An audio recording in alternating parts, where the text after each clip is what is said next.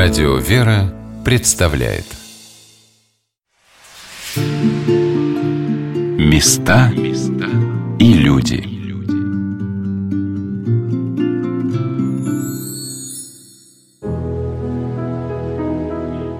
В каких простых вещах порой раскрывается глубокий внутренний мир человека, в его любимых занятиях, любимых предметах.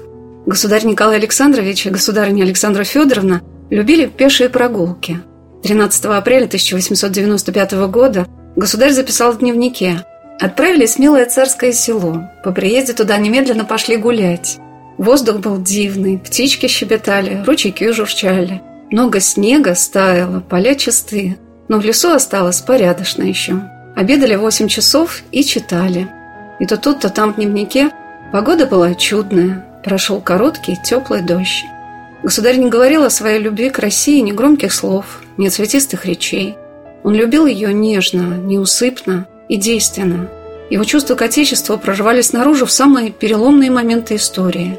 Когда началась Первая мировая война, он обратился в Зимнем дворце к собравшимся с такими словами «Да укрепится еще теснее единение царя с его народом, и да отразит Россия, поднявшаяся, как один человек, дерзкий натиск врага». Выйдя на балкон Зимнего, он увидел всю площадь до генерального штаба, заполненную людьми. При появлении царя все они опустились на колени и после гимна закричали несмолкаемое «Ура!». Александра Федоровна еле сдерживала свое волнение, на глазах государя были слезы. Последним местом, откуда выезжал на фронт в феврале 1917 года государь всея Руси, царь и самодержец, главнокомандующий русской армией император Николай II, был Александровский дворец в Царском селе – это был его дом, где жила его семья. Но в этом доме не хочется вспоминать о том, что было после возвращения государя из Ставки. В этом дворце все наполнено любовью и красотой. Каждый уголок хранит тепло и свет святых людей, которые здесь жили. В 2021 году 13 залов Александровского дворца были открыты для посетителей после долгой научной реставрации, которая продолжается. И мне посчастливилось вновь с замиранием сердца – войти в эти покои с ответственным хранителем экспозиции Александровского дворца, научным сотрудником музея-заповедника «Царское село» Марией Павловной Филипцевой и очутиться в угловой гостиной, в которой висит очень известный портрет Александра Федоровны работы Каульбаха, где все восстановлено с максимальным приближением к тому времени, когда с роялем или пианино сидели и занимались старшие девочки, а младшие с цесаревичем играли на ковре, заполнявшем это пространство теплотой и уютом царского очага. Это угловая гостиная Александры Федоровны. Ну, название обусловлено тем, что находится на углу здания. И до конца XIX века, то есть тот момент, когда здесь существовала светская половина, это была бильярдная комната. То есть те, кто останавливался в этом крыле, вечером могли здесь собраться, отдохнуть, поиграть в бильярд, пообщаться. А Александра Федоровна здесь оформила для себя гостиную, ну, то есть по ее заказу. Здесь для нее была оформлена вот такая замечательная дамская гостиная. Видите, портьеры такого лосося лососевого цвета, приятного очень, теплого, роскошная люстра, мягкий, огромный ковер. Ковер – это вообще наша особая гордость. Этот ковер был выткан во Франции в начале 19 века, то есть был куплен сюда еще при Александре Первом, скорее всего. И э, вот он сохранил, я думаю, практически все свои свойства. Он до сих пор мягкий, очень приятный, и он всегда находился в этом интерьере. То есть пока здесь была бильярдная, его расстилали только во время высочайшего присутствия, потом убирали убирали. Когда уже семья здесь проживала постоянно, этот ковер, соответственно, лежал здесь все время. Видите, занимает все пространство комнаты, его площадь 10 на 10, то есть 100 квадратных метров. Огромный ковер. Здесь очень уютная была гостиная у императрицы. С помощью мебельного гарнитура она была разбита на несколько уютных уголков. Стояли диванчики, кресла удобные. И вечером здесь могла собраться вся семья. Кто-то мог заниматься музыкой, соответственно, вот несколько музыкальных инструментов, да, здесь всегда находилось. Кто-то мог читать, просто пили чай между собой собой общались. Александра Федоровна каждый год в этой гостиной отмечала свои именины. 23 февраля, день памяти царицы Александры Римской, это ее святая покровительница. Здесь ежегодно, соответственно, приглашались гости. Ну, в основном только родственники, самые-самые близкие, до 30 человек гостей. Накрывался обеденный стол, то есть такой семейный обед. Ее все поздравляли, преподносили подарки, в том числе прислуга всегда поздравляла и несли цветы, конфеты. И Николай всегда всегда очень трогательно отмечал этот день в своем дневнике, день именин дорогой Алекс, и описывал, как проходил этот семейный такой праздник уютный.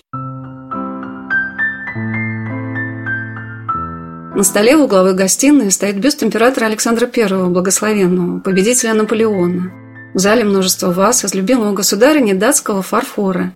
Меня привлекла большая напольная ваза с изображением слонов, а на стене у окна находится роскошный подарок из Франции – гобелен с изображением французской королевы Марии Антуанетты, окруженной детьми.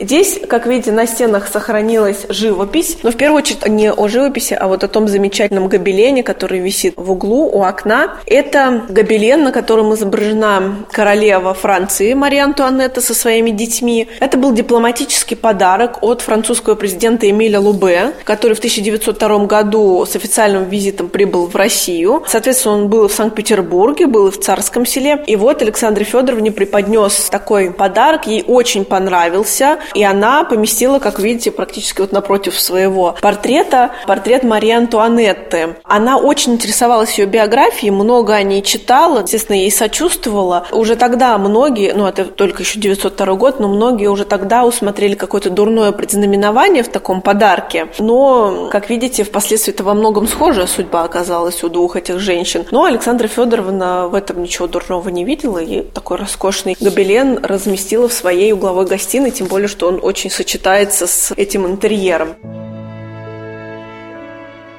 Когда попадаешь в эти залы, как будто благоухание цветущих весной деревьев заполняет твою душу. Все в этом доме согрето сокровенной и сердечной красотой ее обитателей.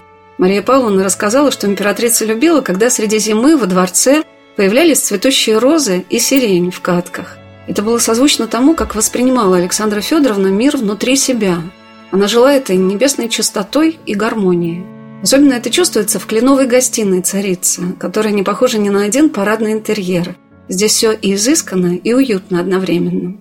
Это кленовая гостиная Александры Федоровны. Она появляется несколько позже других интерьеров. Дело в том, что до начала 20 века пространство кленовой гостиной и пространство соседнего с ней парадного кабинета, который находится через коридор, занимал концертный зал, спроектированный еще к Варенге. Но, собственно, в личных покоях концертный зал как-то особо в личный покой не вписывался. Для каких-то мероприятий все-таки был и Екатеринский дворец большой, и, опять-таки, парадные залы Александра Александровского дворца, то и здесь он, в общем-то, практически никогда не использовался по своему прямому назначению, а помещение пустовало, занимало место. И в начале 20 века, это 1902 год, по предложению архитектора Романа Мельцера, который занимался здесь внутренней отделкой интерьеров, внутренней отделкой покоев для императора и императрицы, по предложению Мельцера этот зал был разбит на два помещения, то есть коридор был продлен, соответственно, возникла кленовая гостиная на половине императрицы и парадный кабинет на половине императора театра. То есть этот зал оформлялся в начале 20 века. Как раз в моде был стиль модерн. Развитию этого стиля очень покровительствовал родной брат Александры Федоровны, герцог Гессенский Эрнст Людвиг. Ну и поскольку они, конечно, очень тесно общались, Эрнст Людвиг часто приезжал сюда, дети его называли не иначе, как дядюшка Эрни, и э, существует точка зрения, что именно Эрнст Людвиг повлиял на решение Александры Федоровны оформить кленовую гостиную в стиле модерн. Ну, кленовая она называется по материалу отделки.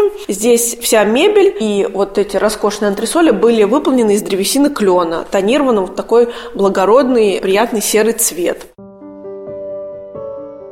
В кленовой гостиной множество милых уголков, в которых каждый найдет что-то знакомое. Это и портрет одной сестры императрицы, преподобной мученицы Елизаветы Федоровны, работы Каульбаха. И прекрасный портрет государя, рядом с которым на уютном круглом диване так легко и спокойно, под покровом святых людей. Все в этой гостиной уникально, начиная с декоративного лепного орнамента по стенам до шкуры медведя у камина, которая лежала здесь еще при государях. Ну, как вы видите, здесь кругом тема, связанная с розами. Вот они выполнены. Вот эта резьба, роскошные капители, украшенные цветками роз. На стенах вылеплены стебли, которые поднимаются к самому потолку и распускаются бутоны под самым потолком. Эти розы, каждая роза по-своему уникальна. Они вылеплены вручную, как тогда, так и сейчас. Их для нас реставраторы создавали прямо на месте. То есть это не отливалось где-то в мастерской розочка, да, а вот скульпторы работали работали прямо в этом зале и создавали каждую розочку уже на своем родном месте, поэтому здесь нету ни одного повторяющегося цветка. Каждый чем-то немножко отличается. Конечно, была проведена колоссальная работа по воссозданию этого зала. Во-первых, вот этот цвет подобран, был воссоздан, но здесь нам помогли расчистки реставрационные перед тем, как начали реставрацию, очистили стены от той краски, которая была нанесена на протяжении 20 века, и кусочки обнаружили. Поэтому вот по описанию, да, мы знаем, что тут стены розового, там цвет, да, ну какой вот оттенок, вот это пудровый розовый цвет, он был э, воссоздан благодаря вот небольшим расчисткам. Соответственно, белый плафон с зеленой вот этой окантовкой. Система освещения нами была воссоздана, это тоже было предложение Мельцера. Здесь никогда не было люстры, а эта комната освещалась с помощью лампочек, которые находились за карнизом. Там находилось около 200 лампочек. Сейчас, конечно, там прожекторы у нас специальные, но в свое время это были просто лампочки. Их свет, отражаясь от плафона, вот так вот мягко, ненавязчиво освещал эту гостиную, создавая такой дополнительный уют. У Александры Федоровны здесь было несколько таких уютных уголков, где она могла отдохнуть. У окна очень любила сидеть на кушетке. Там можно было и почитать, и заняться рукоделием. Сюда часто к ней, конечно, прибегали дети. На антресолях был своеобразный будуар императрицы. Ну, конечно, он так не назывался, но назначение именно такое этого пространства. Она туда уходила, чтобы уединиться, побыть в одиночестве, и все знали, что если она находится наверху, ее лучше не беспокоить. Туда к ней практически никто никогда не поднимался. У нее там также стояла кушетка, столики, диванчик, то есть она могла там и отдыхать, и заниматься рукоделием, просто предаваться каким-то своим размышлениям. Рассматривая множество прекрасных фигурок на полках, милых ласточек и смешных зверюшек из фарфора, невольно поражаешься широте личности последней русской императрицы. Мне вспомнился один из эпизодов, когда во время февральской революции во дворце, оставшись ночевать, одна из фрейлин удивилась, с какой уверенностью царица застелила ей постель. И на слова, как она это ловко делает, без смущения ответила, что таким простым вещам научилась у бабушки в Англии. А как трудилась царица в лазаретах во время войны – перевязывая, присутствуя на операциях тяжело раненых. Какому мужеству, самообладанию учила царица своих дочерей, готовя их, может быть, украсить европейские державы. Музыка и рукоделие сочетались для них с уроками милосердия и невероятной скромности, а также огромное уважение к своим родителям. Работая над этой программой, в беседе с кандидатом исторических наук Андреем Анатольевичем Борисюком, исследователем эпохи Николая II, мне запомнился его рассказ о том, в какой момент Первой мировой войны государь принял на себя главнокомандование русской армии.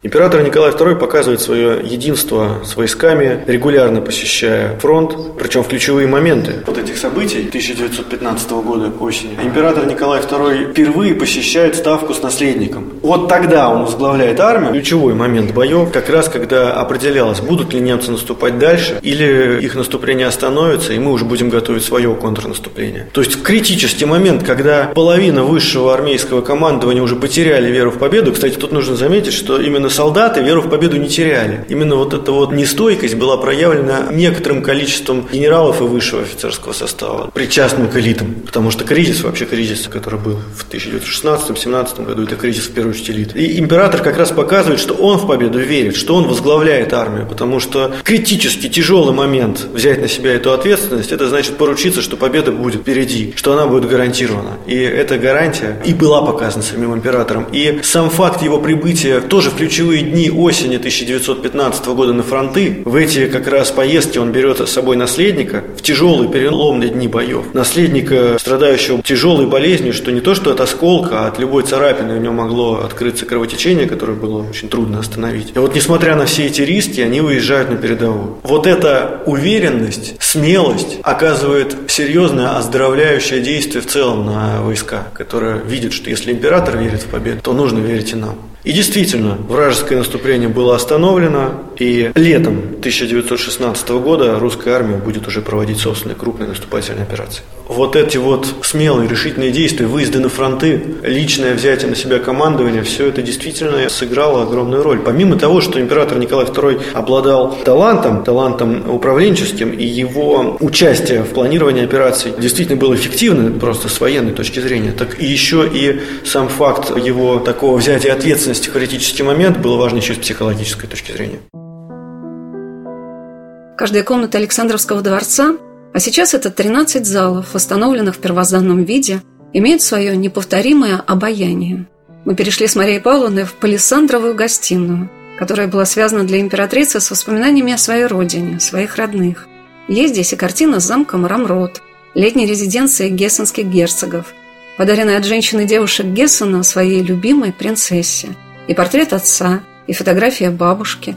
Есть и полочка с любимым датским фарфором, на которой сохранились фигурки, бережно расставленные руками царицы. Мария, вот какое удивительное чувство в этих комнатах. Может быть, вот это один из немногих дворцов, где сохранилась атмосфера да, жизни, семьи. Да, да, это действительно так. Многие это отрицают, но я, честно говоря, полностью с этим согласна, что здесь чувствуется вот именно такой домашний уют, и вот не пропало это, несмотря на то, что дворец уже давно стал музеем, но вот какое-то такое вот присутствие чего-то очень такого доброго и домашнего, оно здесь осталось, да. Ну, присутствие святых людей да, да, вполне возможно, да. И мы с вами перешли в палисандровую гостиную. Названа тоже по материалу отделки. Вот эти стенные панели и мебель была выполнена из палисандровой древесины. Так называется древесина, получаемая из тропических деревьев рода Дальбергия. Дорогая очень потому, что дерево, прежде чем его пустят на переработку, должно расти не менее 200 лет. То есть это и тогда очень дорогостоящее было удовольствие, ну и сейчас тоже, конечно, все вот это воссоздание. Но для Александры Федоровны Палисандровая гостиная была своеобразной шкатулкой воспоминаний. Здесь ряд предметов был связан с ее детством, с ее родиной. В частности, вот этот сундук сохранился, с которым она приехала в Россию, чтобы выйти замуж. Но там она везла не там, одежду свою, не приданное, она там везла какие-то памятные вещи, которые захотела взять с собой. Ее старые игрушки, ее старую детскую одежду. Ну, вот то, что вот она посчитала нужным, может быть, ей понадобится как-то вот иногда в минуты ностальгии. А может быть, для своих детей. Может быть, для своих детей, да, кто знает. Здесь всегда находился портрет бабушки. Вот в углу видите фотографию английской королевы Виктории. Они, конечно, всегда поддерживали очень теплые, хорошие отношения. Говорят, что Александра Федоровна была любимой внучкой королевы Виктории. Ну, возможно, да, так оно и было. Александра Федоровна, когда еще была маленькой принцессой Алисой, часто ездила к бабушке в Англию, на каникулы, просто в гости. И, конечно, вот на ней отложила отпечаток немножко влияния английского двора, немножко такое чопорное, но она это переняла. Конечно, на ней отразилась и ранняя смерть матери. Принцесса Алиса скончалась в возрасте 35 лет, а маленькой принцессе Алекс тогда было всего 5 лет. Конечно, для маленькой девочки это очень тяжелая утрата. Тогда разразилась эпидемия дифтерии при Гессенском дворе, и умерла не только мать, но и сестра Александры Федоровны, маленькая принцесса Мария. Конечно, за один год две такие потери очень сказались на ее характере, она стала более замкнутой и, конечно, вот таким застенчивым росла ребенком стеснительным, то есть в кругу семьи. Ее звали Санни, солнышко, такая очень была радостная девочка, но вот с посторонними она всегда так держалась очень отстраненно. Здесь также всегда висел портрет ее отца, Людвига IV, герцога Гессенского и Прирейнского, вот видите. Но тот портрет, который находился именно в Палисандровой, был утрачен, а мы получили на хранение портрет, который в свое время висел в Зимнем дворце. Сейчас вот он у нас находится. Где еще русский человек может увидеть палисандровую гостиную с настоящим палисандровым деревом? Мне кажется, это является одной из замечательных черт Александровского дворца музея, что все здесь восстановлено с такой достоверной точностью.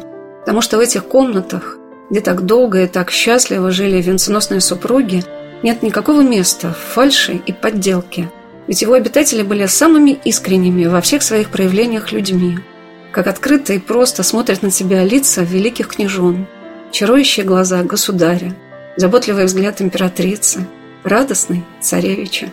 И как мало мы знаем достоверного о том времени. Меня поразила лекция Андрея Анатольевича, которая называлась «Факты и мифы эпохи Николая II». И главным для меня прозвучало даже не то, что Россия через несколько лет правления последнего российского императора могла стать ведущей державой мира. Страшным оказалось то, как перечеркнули все заслуги царя, деятелей февральской и октябрьской революции.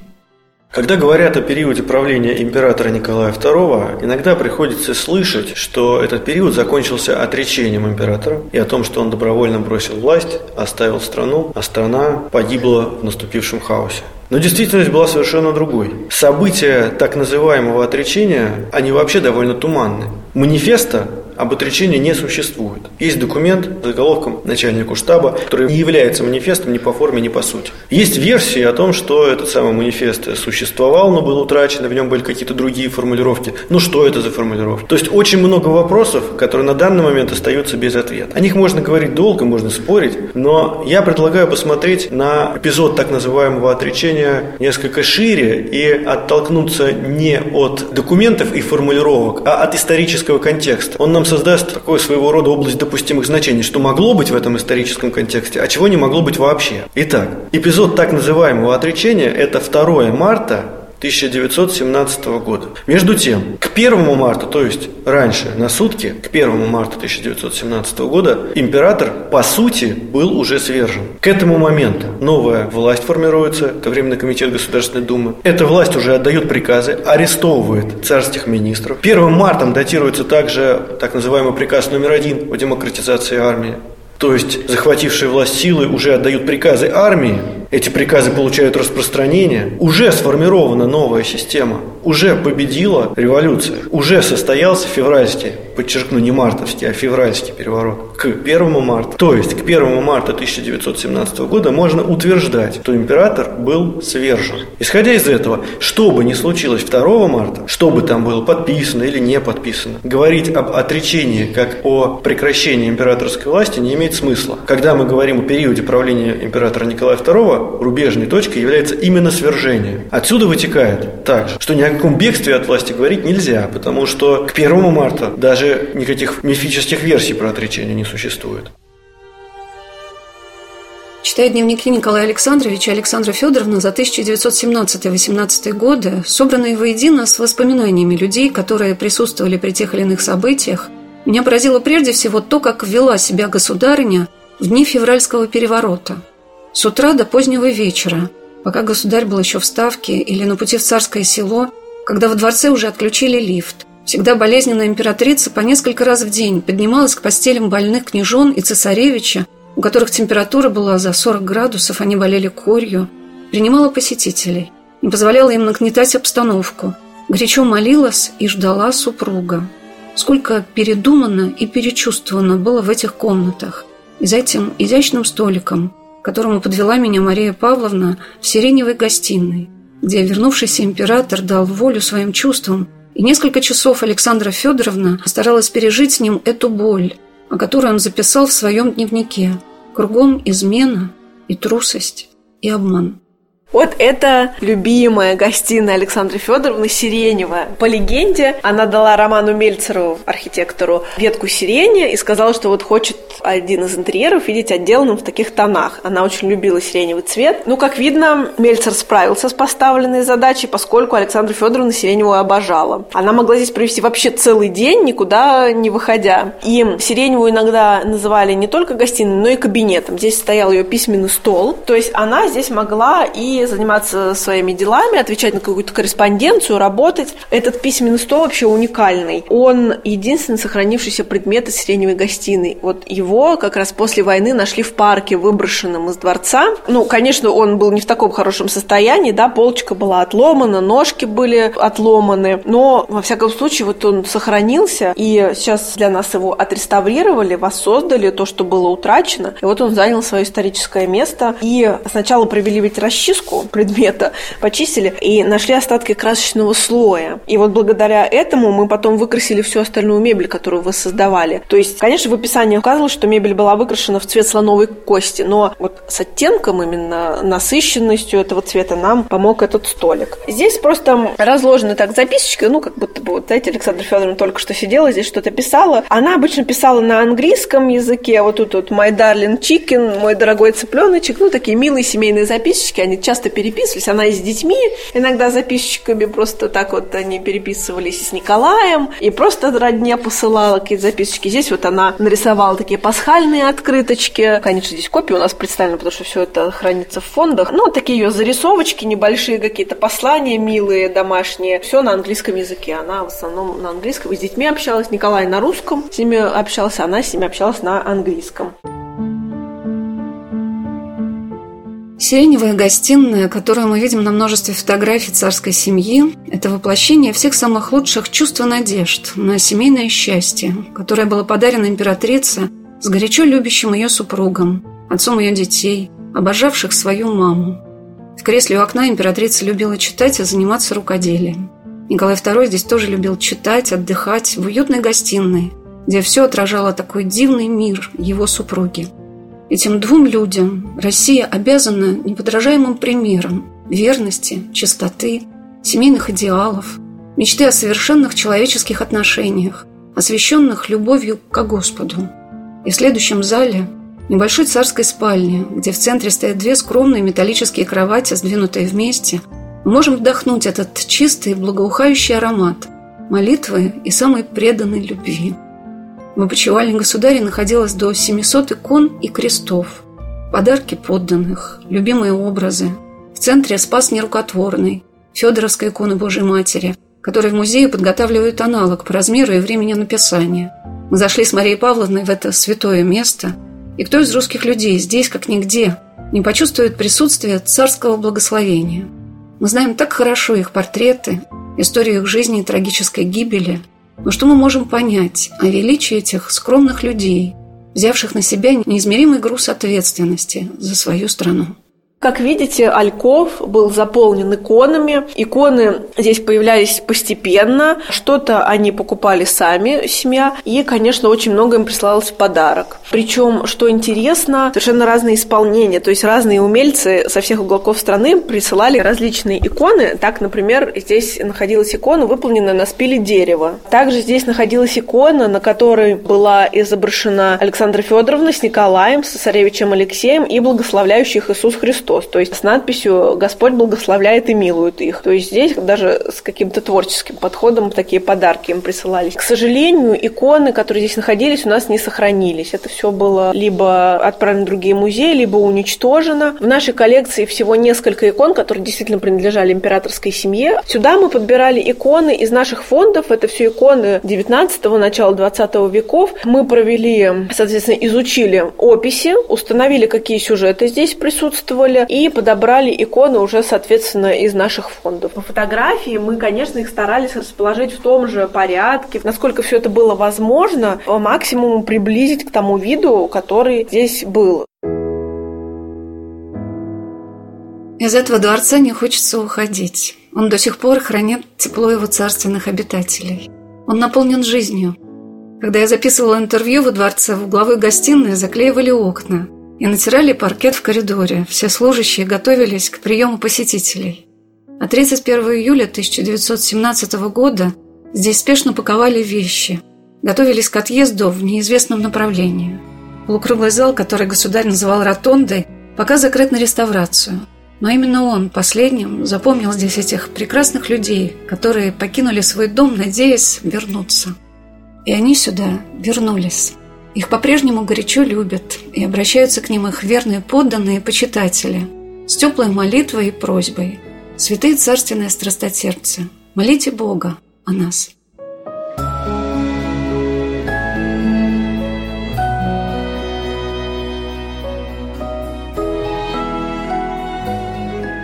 Это да. удивительные стены, которые хранят да. последние страницы империи. Да, да, да, да, да, это точно. Последние это точно. дни, последние часы, поэтому они так дороги. Знаете, здесь на самом деле все говорят разное, кто что чувствует. Здесь трагического чувствуешь меньше, все равно больше чувствуешь счастливого здесь, честно говоря. Не знаю, может быть, когда мы откроем парадные залы, когда вот появится тот зал, откуда их уводили, может это возникнет. Сейчас вот больше все-таки здесь как-то вот их счастливого пребывания, больше, чем каких-то вот таких грустных трагических моментов.